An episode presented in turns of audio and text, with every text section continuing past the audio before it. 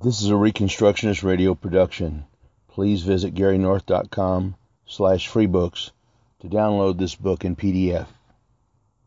When Justice is Aborted, Biblical Standards for Nonviolent Resistance. Gary North. Dominion Press, Fort Worth, Texas. Copyright 1989 by Gary North. Chapter 3 Honoring God's Law by Disobeying Evil Humanist Laws. And Pharaoh charged all his people, saying, Every son that is born you shall cast into the river, and every daughter you shall save alive. And there went a man of the house of Levi, and took to wife a daughter of Levi, and the woman conceived and bare a son.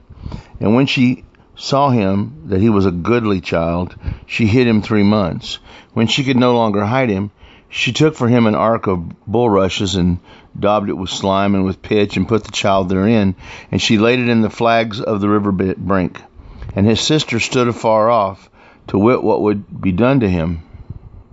And the daughter of Pharaoh came down to wash herself at the river, and her maidens walked along by the riverside. And when she saw the ark among the flags, she sent her maid to fetch it.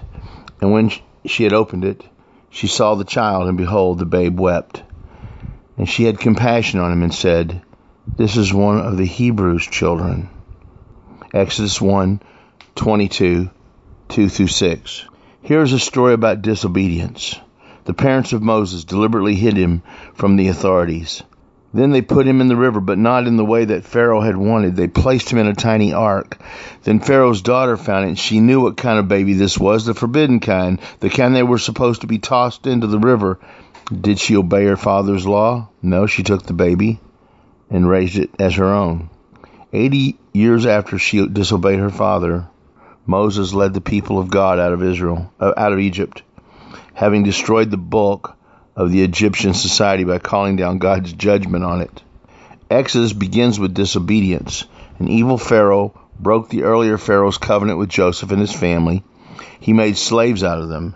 Then he tried to get the Hebrew midwives to kill the male children, a violation of God's law against murder, Genesis 9 5. Then he ordered the male infants to be drowned. At least some of the Hebrews refused to obey. Then Pharaoh's daughter disobeyed her father. The law of the two covenants. God's law has stipulations, so did Pharaoh's. The biblical covenant stipulations are based on permanent moral principles. These in turn reflect the permanent moral character of God. For I am the Lord, I change not. Therefore ye sons of Jacob are not consumed. Malachi 3 6. This verse tells us that the preservation of the covenant and the covenant people of God is based on God's unchanging character. Specific judicial applications can be changed when a change in covenantal administration occurs, such as the abolition of animal sacrifices after Jesus Christ once for all sacrifice, Hebrews 9. God has the prerogative to change the external stipulations and external sanctions when the covenant is renewed. Nevertheless, God tells us that He does not change. The changes in civil law are made for the sake of the vassals under the king's protection, not for the sake of the king's changing circumstances. As the vassals become more mature, the application of God's laws become increasingly rigorous, such as the case of the New Testament's tightening of the laws of monogamy and divorce. Matthew 5:31 through 32.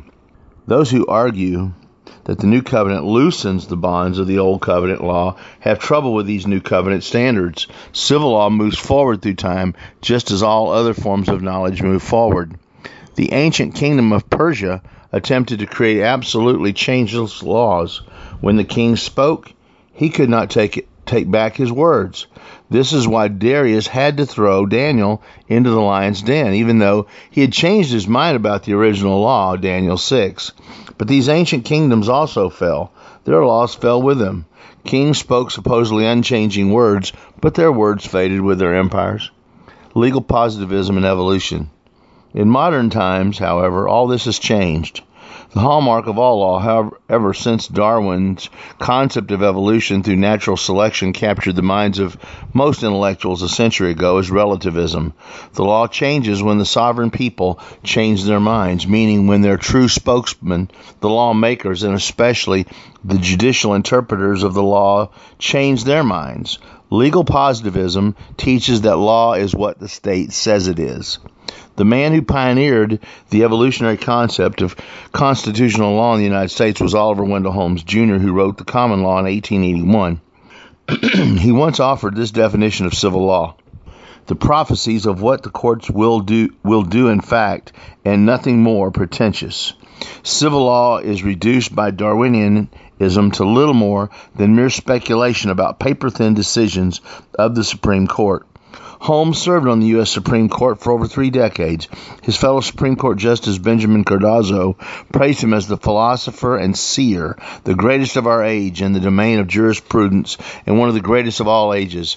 His life was immortalized. Humanists believe in the famous biography that public school 11th graders used to read back when the level of public school literacy was higher.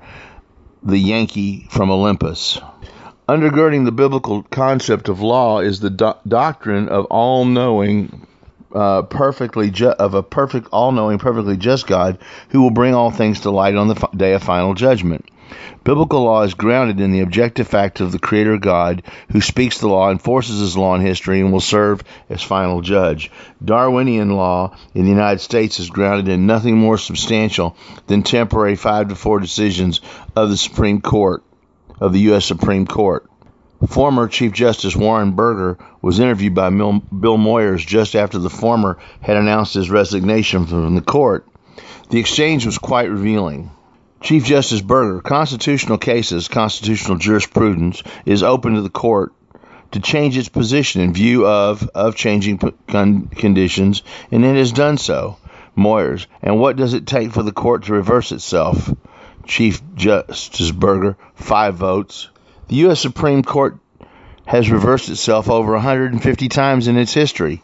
This is an extremely important fact for those who are considering the legitimacy of nonviolent public protests against some law. The so called law of the land keeps changing. The court responds to public pressures. It is subject to new appointments by the president. In short, the modern concept of law is wholly statist, divorced from any concept of permanent moral truth or even logical truth. The law is little more than a fluctuating majority of Supreme Court justices. It is well known that law school professors train their students to get existing laws overturned by the courts. It is a prestigious thing to have been the lawyer who persuaded the Supreme Court to reverse itself. But these same professors speak to the general public in terms of the sacrosanct law of the land. For a Darwinist, there is no such thing as sacrosanct. There are only changing environmental conditions and social responses to those changing conditions. Thus, when a protester decides to take a stand for a different interpretation of the civil law, the consistent Darwinist has to say that this may be the dawn of a new era, like the random genetic change that makes a particular member of a species more fit to survive in its changing environment, so is the citizen who protests an existing law. The Darwinist who remains true to his faith can have nothing critical to say about the morality of such protests and changes. He rejects the whole idea of a permanent moral code independent from changing external social and environmental conditions. Any protest could be the herald of the new age, the next evolutionary leap of being. If the law of God's covenant reveals that a particular activity is both immoral and illegal by God's civil standards, then Christians must oppose this behavior. If the modern humanistic state refuses to prosecute or even subsidize such behavior, then Christians are authorized by God to protest, politically, judicially, and in the court of public opinion. God's law sanctions every kind of protest, including violent revolution if lower magistrates approve. Such protests are to be governed by the tactical rule that the reaction by the public that is sought by the protesters should be should determine the action pursued, as well as by the strategic covenantal rule that no violence by individuals against the state is legitimate without the approval of a lower magistrate. The protesters should strive to be as the children of Issachar, possessing an understanding of their times, and of the children of Issachar, which were men that had understanding of the times, to know what Israel ought to do. The heads of them were two hundred, and all their brethren were at their commandment. 1 Chronicles 12:32. Civil magistrates do not like this view of the lawfulness of the public protest against them, but their worldview is grounded in Darwinism. They may not like what Christians do to protest, but they have no moral foundation from which to launch a principled protest of their own. They can only ap- appeal to political power. Darwinism leads whole civilizations to commit moral suicide. That humanistic civil magistrates and bureaucrats have nothing to say in response to organized civil disobedience, except that such activities are in violation of the existing law, should surprise no one. This is an irrelevant response. The whole purpose of the protest is to get the existing law changed.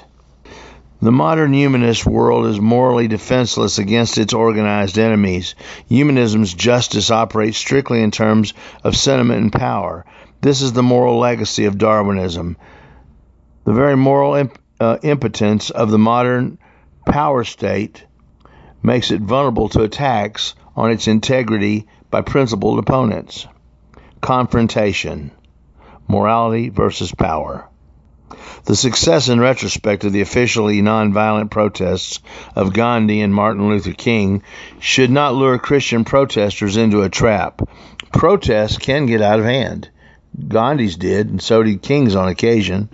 King's initially nonviolent activities led to a weakening of moral resolve on the part of white Northerners as well as white Southerners. The white South repented about as fast and as much as a society can. The North, in contrast, became guilt ridden and highly vulnerable to the demands of black hustlers who were hiding under the cover who were hiding under the cover of righteousness.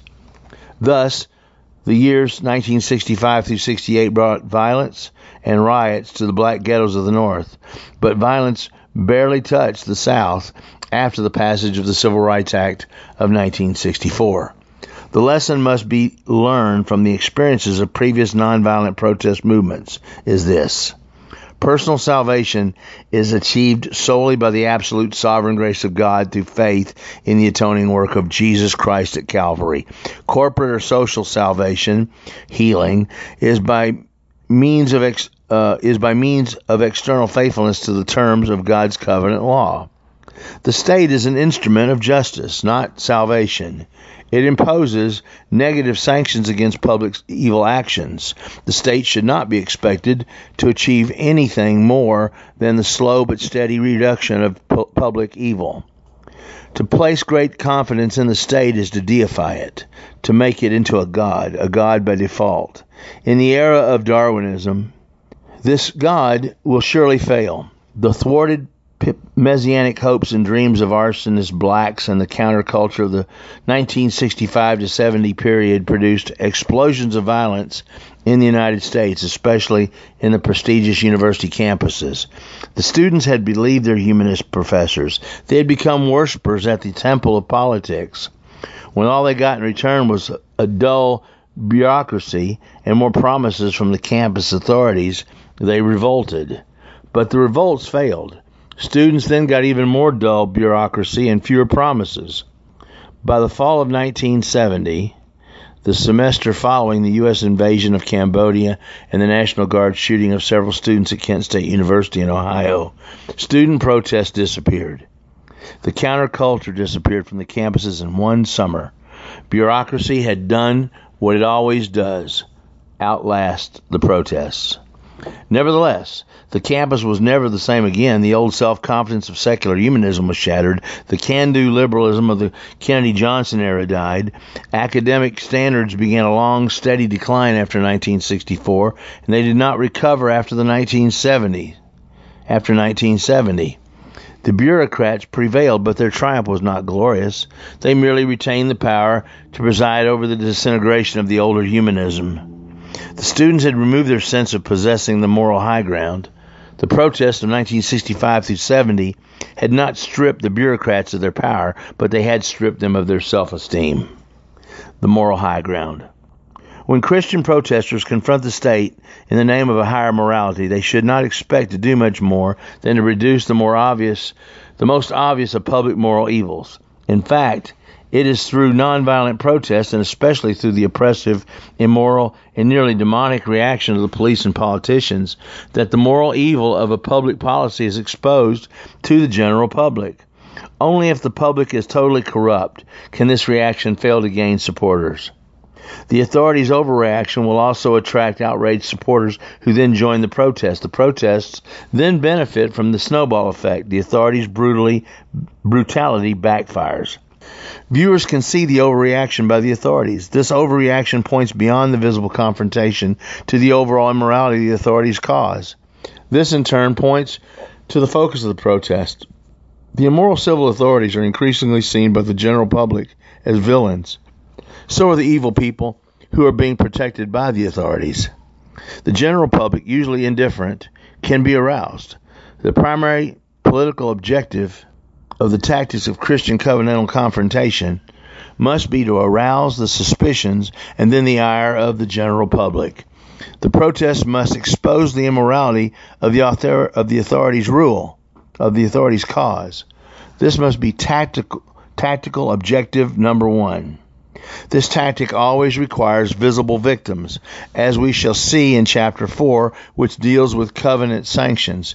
The visible victims must be those taking the high moral ground. In fact, the public will almost always decide who has taken the high moral ground in terms of the level of victimization. In the case of abortions, the public cares little about what goes on behind the closed doors of the physician's office. They can be lured into caring about what goes on in front of them during the evening television show broadcasts. Their concerns will be f- for the victims of police brutality, not the millions of murdered babies. They cannot feel sentiment about fetuses they never see and do not wish to see. They can be made to feel sentiment about the victims of police brutality. The Christian's primary moral goal must always be witness bearing, the upholding of God's name through his obedience to God's revealed law. Second, his goal must be to save the greatest number of lives in the judi- of the judicially innocent. Third, the goal is to change the minds of the voting public. Fourth, the goal must be to bring the murderers to public justice. In short, God first, baby second, votes third, and civil vengeance fourth. We need not be so concerned about civil magistrates because God will bring perfect vengeance eternally against evildoers in eternity. Life is a positive something. By keeping someone from being unlawfully murdered, a person is performing a positive social act. Just so long as we or our protest leaders do not expect the act of protest to lead directly to far more people being murdered, we must plan our confrontation so that the public political and judicial backlash leads to fewer murders, not a public tolerance for more murders. This is inescapably a question of tactics. We must understand the fundamental tactics of nonviolent civil disobedience. The action is the reaction. Action and reaction. The model for the minority protester is Gideon's army. Gideon had only a small band of men. He had actually taken two steps to make the group smaller, from 22,000 to 10,000 to 300. God insisted on getting all the credit for the victory. Judges 7 verse 2. With 300 men, Gideon faced a huge host of the enemy army, like grasshoppers for multitude. Jew, Judges 7:12. He gave each man a trumpet and a pitcher with a lamp in it. Normally, an attacking army would have only a few trumpeters and lamp carriers. Thus, the defending Midianite army would naturally assume the trumpets and lamps represented a far larger army of Israelites. The band attacked early in the morning at the time of the changing of the guard, the middle watch. This created confusion in the camp of the enemy. The judge, the enemy fled. Judges 7:22. The action was the reaction. The tactic which Gideon adopted had been designed to put a much larger enemy army to flight. It had rested on the known effects of surprise and misrepresentation of the visible evidence in producing confusion. It made the invaders look more powerful than they were initially. The tactic had rested on the assumption that the reaction of the enemy would destroy them. The action of the attackers was intended to produce a specific set of reactions among the enemy, reactions that would destroy the enemy's ability to resist. Then the small band called the other tribes to help mop up the enemy's dispersed and fearful host, Judges 7:23 through 24. With the victory visible, the other tribes joined the battle. For 40 years thereafter, the nation had peace, Judges 8:28. Gideon's strategy was total victory, but his initial tactic did not involve a direct full-scale confrontation with a well-organized army. Instead, it involved the adoption of a tactic of surprise and deception. The enemy did not the Israelites to launch an attack with anything except a full army. When the attack came, they did not know how few they were dealing with. But once the initial victory was achieved, the full army of Israelites assembled to drive out the enemy. The tactic of local confrontation fit the overall strategy of national victory. Applying this strategic principle, consider the anti abortion cause. The protesters should be clear in their minds what the overall strategy of the protest should be the ending of abortion. But this goal will not be achieved through the initial confrontation. Gideon's tri- trumpet was not expected to destroy the enemy at that moment. It was rather a means of gaining a response that would be that would weaken the enemy's potential counterattack. It is not the lives of the local unborn babies that the local anti-abortion protests should focus on. There will be few lives saved initially. There is always another abortion mill down the street or outside of town. Murderous women always have opportunities to abort their offspring. What really counts is the total number of lives saved after the voters change the, their minds or the Supreme Court at last reverses itself on the abortion on demand question. Thus, tactics of local civil obe- disobedience must be designed and enforced that produce the sought after national judicial goal, not the short term goal of saving lives locally. What the organized protest should be designed to accomplish is the national reduction of the opportunities to commit legalized murder. This reduction may come because other physicians and hospitals become frightened of the bad publicity and they then decide to stop making abortions so easy for mothers to buy. The reduction may take place because voters at last change their minds. What must be understood well in advance is this a protest that temporarily hampers a local clinic, but whose tactics turn off the television viewing or newspaper reading audience, has not been an effective protest. Few lives will be saved locally and none nationally. Remember the first rule of civil disobedience the action is the reaction. Before anyone performs acts of civil disobedience, he must have a reasonable reasonably clear picture of the reaction he is seeking to produce. He must do all he can to think through the likely responses of his various targets police, politicians, courts, fellow Christians, and voters, and then take steps to modify his tactics to meet these objectives. The reaction of the pregnant mothers and their accomplices in crime, the physicians, is predictable, and it should not be weighed very heavily when protest leaders are developing an overall strategy of resistance. Not many of these people will change their minds. Protesters who think otherwise are bound to become frustrated. Frustration can lead to irrational outbursts of violence. This is counterproductive. The tacticians should assume that there will always be an increase in the level of public violence and uncontrolled outrage on the part of the police and other civil authorities. This is what the apostles discovered when they continued preaching. They were publicly flogged, beaten, and left for dead, but this negative reaction must not be provoked by anything except peaceful behavior on the part of protesters. The protest must be designed to make any negative reaction against the protesters appear unjust, which it is, because the activity which the authorities are defining, defending is itself unjust. The underlying strategy is to get the politicians to decrease the level of police violence by reversing the unjust law. The master of this strategy was Mohandas K. Gandhi, a lawyer trained in English common law. Anyone who wants a brief introduction to his strategy of nonviolent resistance should rent the videotape or rent the videotape of the movie Gandhi. View it at least twice, once for the story and once for a closer look at his tactics. While the film is a propaganda piece that was financed in part by the Indian government, it does show how Gandhi deliberately created judicial and political crises that the English civil authorities could not deal with effectively.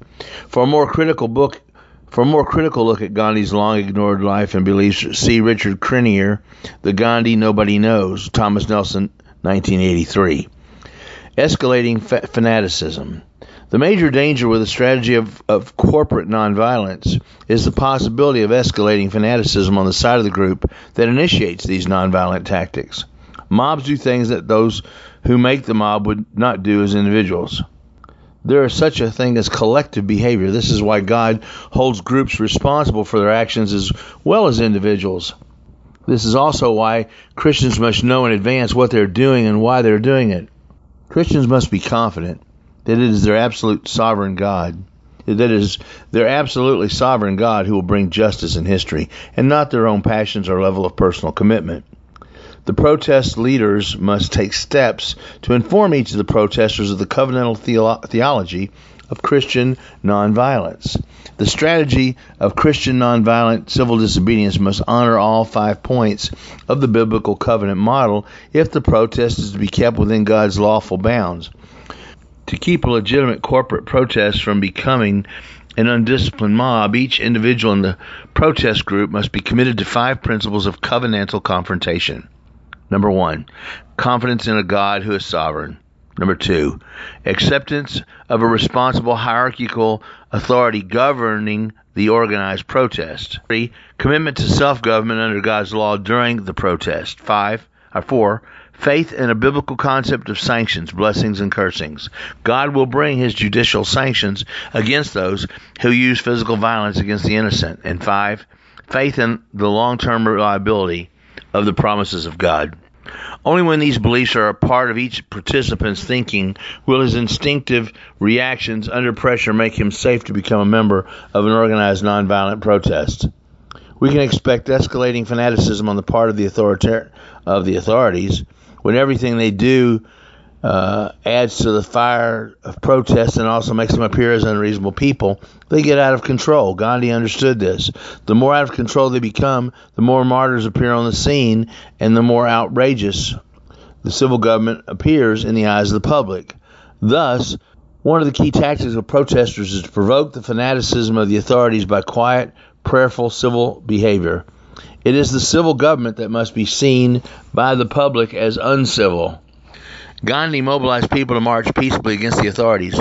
Wave after wave of them marched and were cut down by the clubs of the soldiers of police. This creates a loss of morale in the hearts of righteous police and an, escalating fury in the hearts of the unrighteous police. Both reactions benefit the long term goals of the protesters. The fanaticism of the protest must be the fanaticism of relentless perseverance. The protesters simply refuse to go away. Wave upon wave of them come to confront the clubs of the civil government. The theological doctrine that is the foundation of this strategy is called the perseverance of the saints. It is the fifth point of the biblical covenant model continuity. What is hard on one's cranium is good for one's soul and also good for the righteous cause. Counting the cost. Nonetheless, before getting involved in such a risky and potentially painful protest movement, the prospective protester should first count the cost. So should the organizers. For which of you intending to build a tower sitteth not down first and counteth the cost, whether he have sufficient funds to finish it? Lest, haply, after he has laid the foundation, it is not, he is not able to finish it. All that behold it begin to mock him. This man began to build, he was not able to finish. Or what king going to make war against another king sitteth down at first, and consulteth whether he, he is able with ten thousand men to meet him that cometh against him with twenty thousand? Or else, while the other is yet a great way off, he sendeth an, uh, an ambassador, an ambassador, and desireth conditions of peace. So likewise, whosoever he be of you that forsaketh not all that he hath, he cannot be my disciple. Luke fourteen twenty eight through thirty three. There should be first an assessment of the enemy's counterattack. This is very important.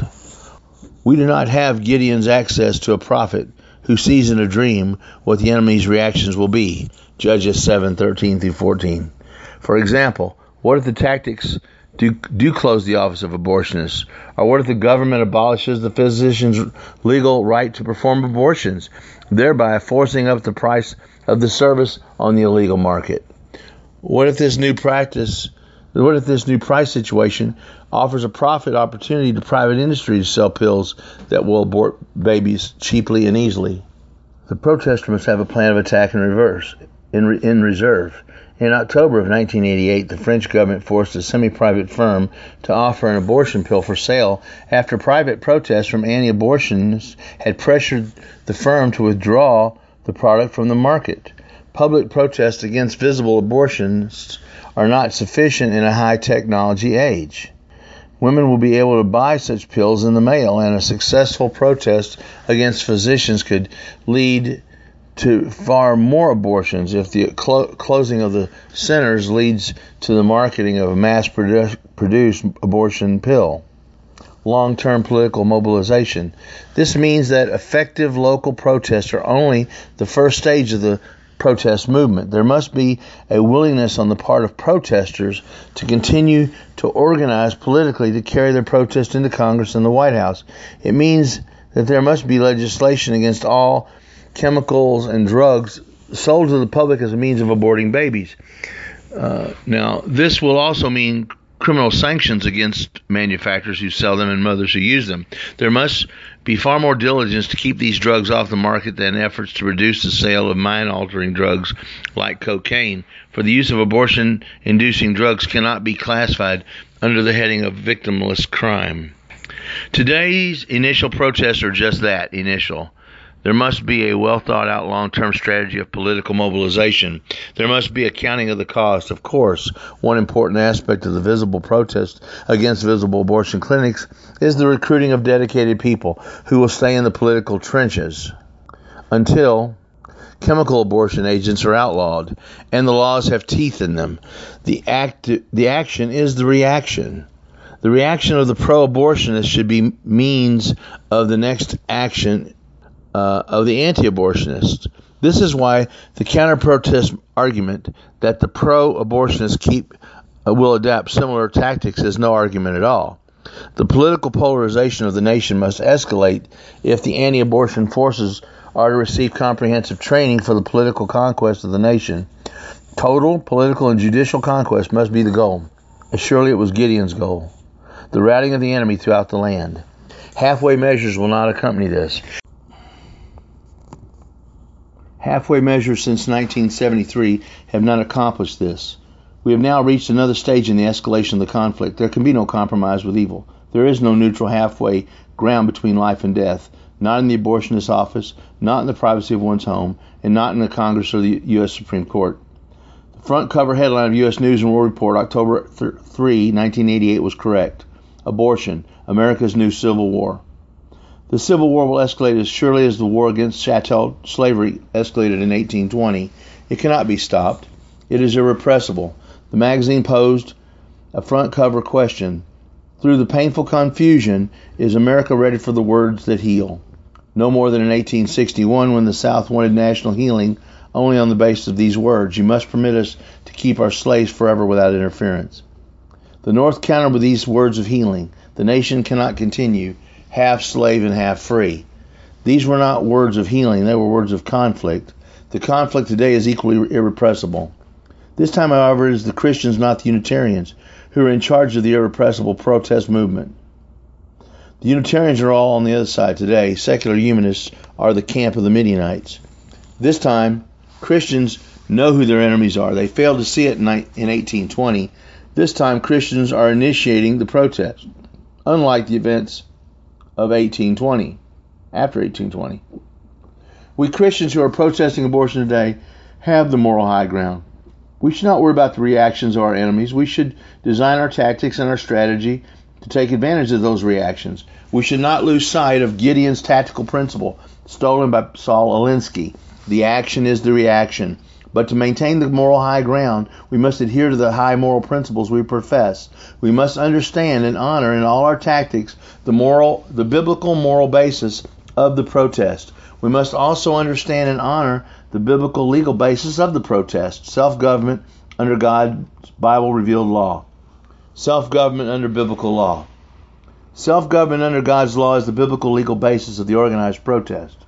So visible self-government must also be the foundation of the group's actual tactics. Thus, open displays of anger, shouting, or hysterical crying must be prohibited in advance and monitored and controlled by the leaders during the actual protests. The physical presence of a large number of protesters is the primary means of stating the case for justice. The leader or leaders of the particular rally or demonstration must be on hand to speak with the civil authorities and the representatives of the media. The leaders need brief printed summaries of the law of God and how it applies to the particular unjust act that is being challenged. There should also be printed statements on the legality of the protest. Biblical law should be presented first, but also arguments from constitutional law and precedents in common law. Examples. Examples of successful nonviolent protest in history should also be referred to in the literature. The appeal to higher law is basic. The appeal to precedents is also important. Both heaven and history should be evoked by the spokesman as justification of the protest. It is the printed case for justice that will have the greatest impact on representatives from newspapers and magazines. A forthright, self confident, verbal presentation of the case is effective with all media representatives, but especially television interviewers. Remember they need a 20 they need 20 second statements to use on the evening news, not long-winded summaries of the history of the world. If the spokesman cannot make the case for justice in three seven second points or less. Postpone the event. What must be avoided at all costs is shouting. Shouting is the first stage of a loss of self control. Silent vigils are basic to successful nonviolent protests. The protesters must honor the principle of representation. They must allow the spokesman to speak in their nature, in their name. If any protester begins to shout, except shouts of pain, in response to police violence, the leader must immediately send a delegated representative into the crowd to warn the protester to be quiet. This makes it clear to the authorities and the press that there is a consistent moral policy governing the protest. Also, it reminds the protester that he or she is under authority. Shouting is the preliminary stage of escalating emotion. What a man says reflects what he believes. How he says it reflects his state of mind. For in many things we offend all. If any man offend not in word, the same as a perfect man, and able to bridle the whole body. Behold, we put bits in the horse's mouth, that they may obey us, and we turn about their whole body. Behold also the ships, which though they be so great, and are driven by fierce winds, yet they are turned about with a very small helm, whithersoever the governor listeth. Even so the tongue is a little is a little member, and boasteth great things. Behold, how a great matter a little fire kindleth kindleth, and the tongue is a fire, a world of iniquity. So is the tongue among our members, that it defileth the whole body, and setteth on fire the course of nature, as it is set on fire of hell. James 3 2 through 6. Shouting by protesters is illegitimate in the midst of a nonviolent protest. Violence is verbal as well as physical. Let the police do all the shouting. A silent refusal to cooperate is the proper response to police shouting or shouting from opposing protesters. A far better way to speak out is to sing. Singing drives the authorities nuts. It's also effective on, t- on television news clips. The early Christians sang as they were herded into the Roman Colosseum.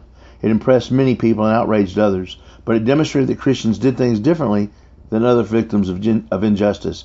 Singing can be done as loud as you want, although quiet singing is impressive. Song sheets should be handed out to protesters in advance of every local protest. But leaders should recognize that people probably cannot sing enthusiastically for hours on end. Singing is appropriate as the police attacks escalate. It is a way to protest uh, physical injustice under the threat of violence, thereby rechanneling the initial emotional response to screaming or fight back, uh, to scream or fight back physically. Audible crying by participants must also be avoided. The emotional setting of an abortion clinic is conducive to crying by Christians. As soon as any protester begins crying audibly, except because physical pain of, of physical pain inflicted by the police, the leader must send in a representative and ask the crying protester to move away from the group while it is involved in the actual demonstration. There is also the danger of protesters who carry weapons. Some may do this because they are not committed to nonviolent protesters, to nonviolent protests. Others may be agent provocateurs who've been sent into the group in order to force a violent demonstration or to embarrass the group publicly. Before anyone is allowed into the main line of protesters, he or she must be asked by a group representative to pull out all pockets and open a purse for inspection. Male representatives can deal with the men, females with the, with the women. Every protester must be screened in advance. There must be no exceptions. These are organized protests. The organizers must do their work thoroughly. They must make it plain to the public and to the protesters that the group is self policed. But will the public respond favorably? If the nation is so deeply immersed in the sin that the voters do not throw out any politician who allows abortion to continue, how can any Christian legitimately expect the public to answer to change its mind because of a massive organized protest? The answer is the same way voters changed their mind in 1916-64 during the sit-ins in the American South. What, what we must understand is that there is still a large Christian electorate. It isn't organized and anything but self-conscious, but it is Christian. It has been buffaloed by the doctrine of judicial supremacy, which is not a doctrine even conceived of by the Constitutional Convention in 1788, and by endless liberal humanist propaganda about freedom of choice, murder for women. Even if all the voters were hardcore pagans, the law of God still impresses them. Defending it and enforcing it is a form of evangelism. Behold, I have taught you statutes and judgments, even as the Lord my God commanded me, that you should do all that you should do so in the land whither you go to, to possess it. Keep therefore and do them, for this is your wisdom and your understanding in the sight of the nations, which shall hear all these statutes and say, Surely this great nation is a wise and understanding people. For what nation is there so great, who hath God so nigh unto them, as the Lord our God is in all things that he calleth upon him far? And what nation is there so great, that hath statutes and judgments so righteous as all this law, which I set before you this day? Deuteronomy 4 5 through 8.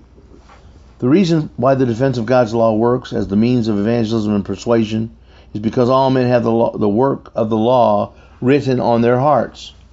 Not the law itself, the text says, but at least the work of the law. For when Gentiles, which have not the law, do by nature the things contained in the law, these having not these not having the law are a law unto themselves, which show the work of the law written in their hearts, their conscience also bearing witness, and their thoughts, uh, the means while accusing or else executing one another. Romans 2:14 through 15. When righteous people conduct their protests righteously, bearing the blows of civil government, see chapter 4, the public will eventually respond sympathetically. But the public has to know that the protesters are serious and are willing to pay the price. If they are perceived as grandstanders or mere publicity seekers, the protest will fail in the ultimate objective of getting some evil laws changed. Conclusion C.S. Lewis, in his novel That Hideous Strength, 1946, presents in fictional form the nature of the religious warfare of this century. It is titled, in subtitle, A Modern Fairy Tale for Grown-Ups. But it is in fact far more accurate literary prophecy than George Orwell's 1984 or Aldous Huxley's Brave New World. It describes the coming of a huge government-financed research foundation which is fusing experimental science and occultism as a means of taking control of the world. This is also the dream of the Renaissance, as Lewis discussed in chapter 3 of his brief book, The Abolition of Man, 1974. In the novel, one of the characters described the nature of a long term escalation of conflict between Christianity and demonic humanism. The character is a college professor of medieval literature, which is what Lewis himself was. Thus, I think this statement represents Lewis's own thinking, shows why the theological and moral issues are getting clear as time passes, and why the conflict between Christians and their opponents will get worse. If you dip into any college or school or parish or family, anything you like, at a given point in its history, you always find that there was a time before that point when there was more elbow room and contrasts weren't quite so sharp. And that's and that there's going to be a time after that point when there is even less room for indecision and choices are even more momentous. Good is always getting better and bad is always getting worse. The possibilities of even apparent neutrality are always diminishing. The whole thing is soaring, sorting itself out all the time, coming to a point, getting sharper and harder. The ethical issues are getting sharper. The differences between man's law and God's laws are becoming clearer. Thus, there has been an escalation of the confrontation between, between Christians and their opponents. This escalation will continue. Ultimately, the dividing issues are theological and moral. They cannot be avoided forever. What, what more and more Christians will begin to see is that there is a war for this world. It is being conducted by the supernatural heads of two kingdoms, God and Satan. The fundamental question in this war is not power, for God could crush Satan in an instant. The fundamental issue is ethical. Whose word will man believe? Who will man obey? It is the same old e- issue that Eve faced in the garden. Satan asked, Hath God said? Eve knew, but she refused to obey. In the escalating confrontation between Christianity and humanism today, most Christians know, but like Eve, they simply refuse to obey. And they deeply resent the actions of those Christians who do obey. As Benjamin Franklin summarized the issues two centuries ago, resistance to, tyrant, to tyrants is obedience to God. In summary, 1. Moses' parents and Pharaoh's daughter disobeyed the Pharaoh's law of infanticide.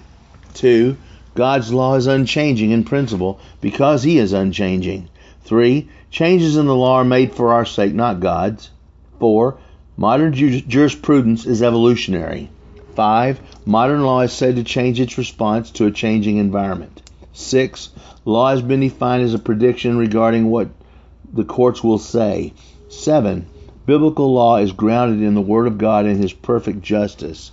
8. The U.S. Supreme Court has often reversed its pre- predecessors' decisions. 9. For a Darwinist, no social law is sacrosanct, for nothing is seen as sacrosanct. 10. Darwinism rejects the idea of a permanent moral order. 11. Calvinist Christians must oppose unjust civil laws. 12.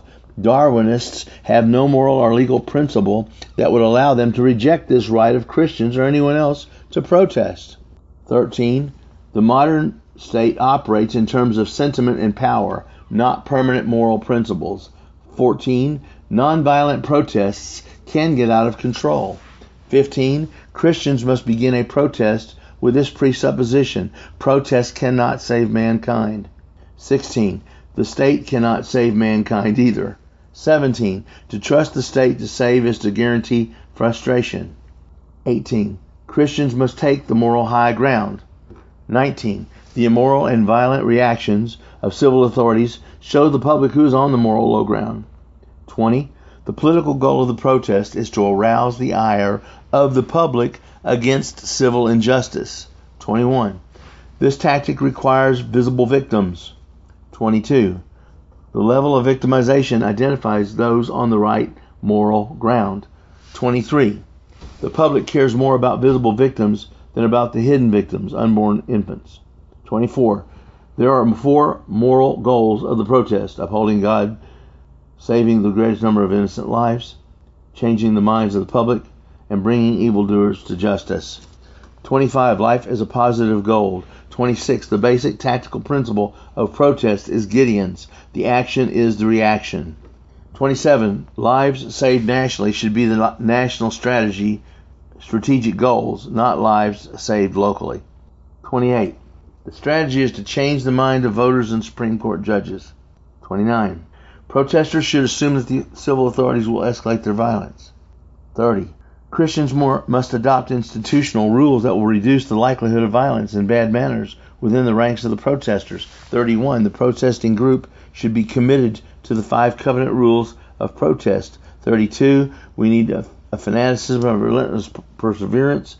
33. Protesters should first count the cost. And 34. The goal is long term political victory. 35. The protest tactics must be structured in terms of self government under biblical law.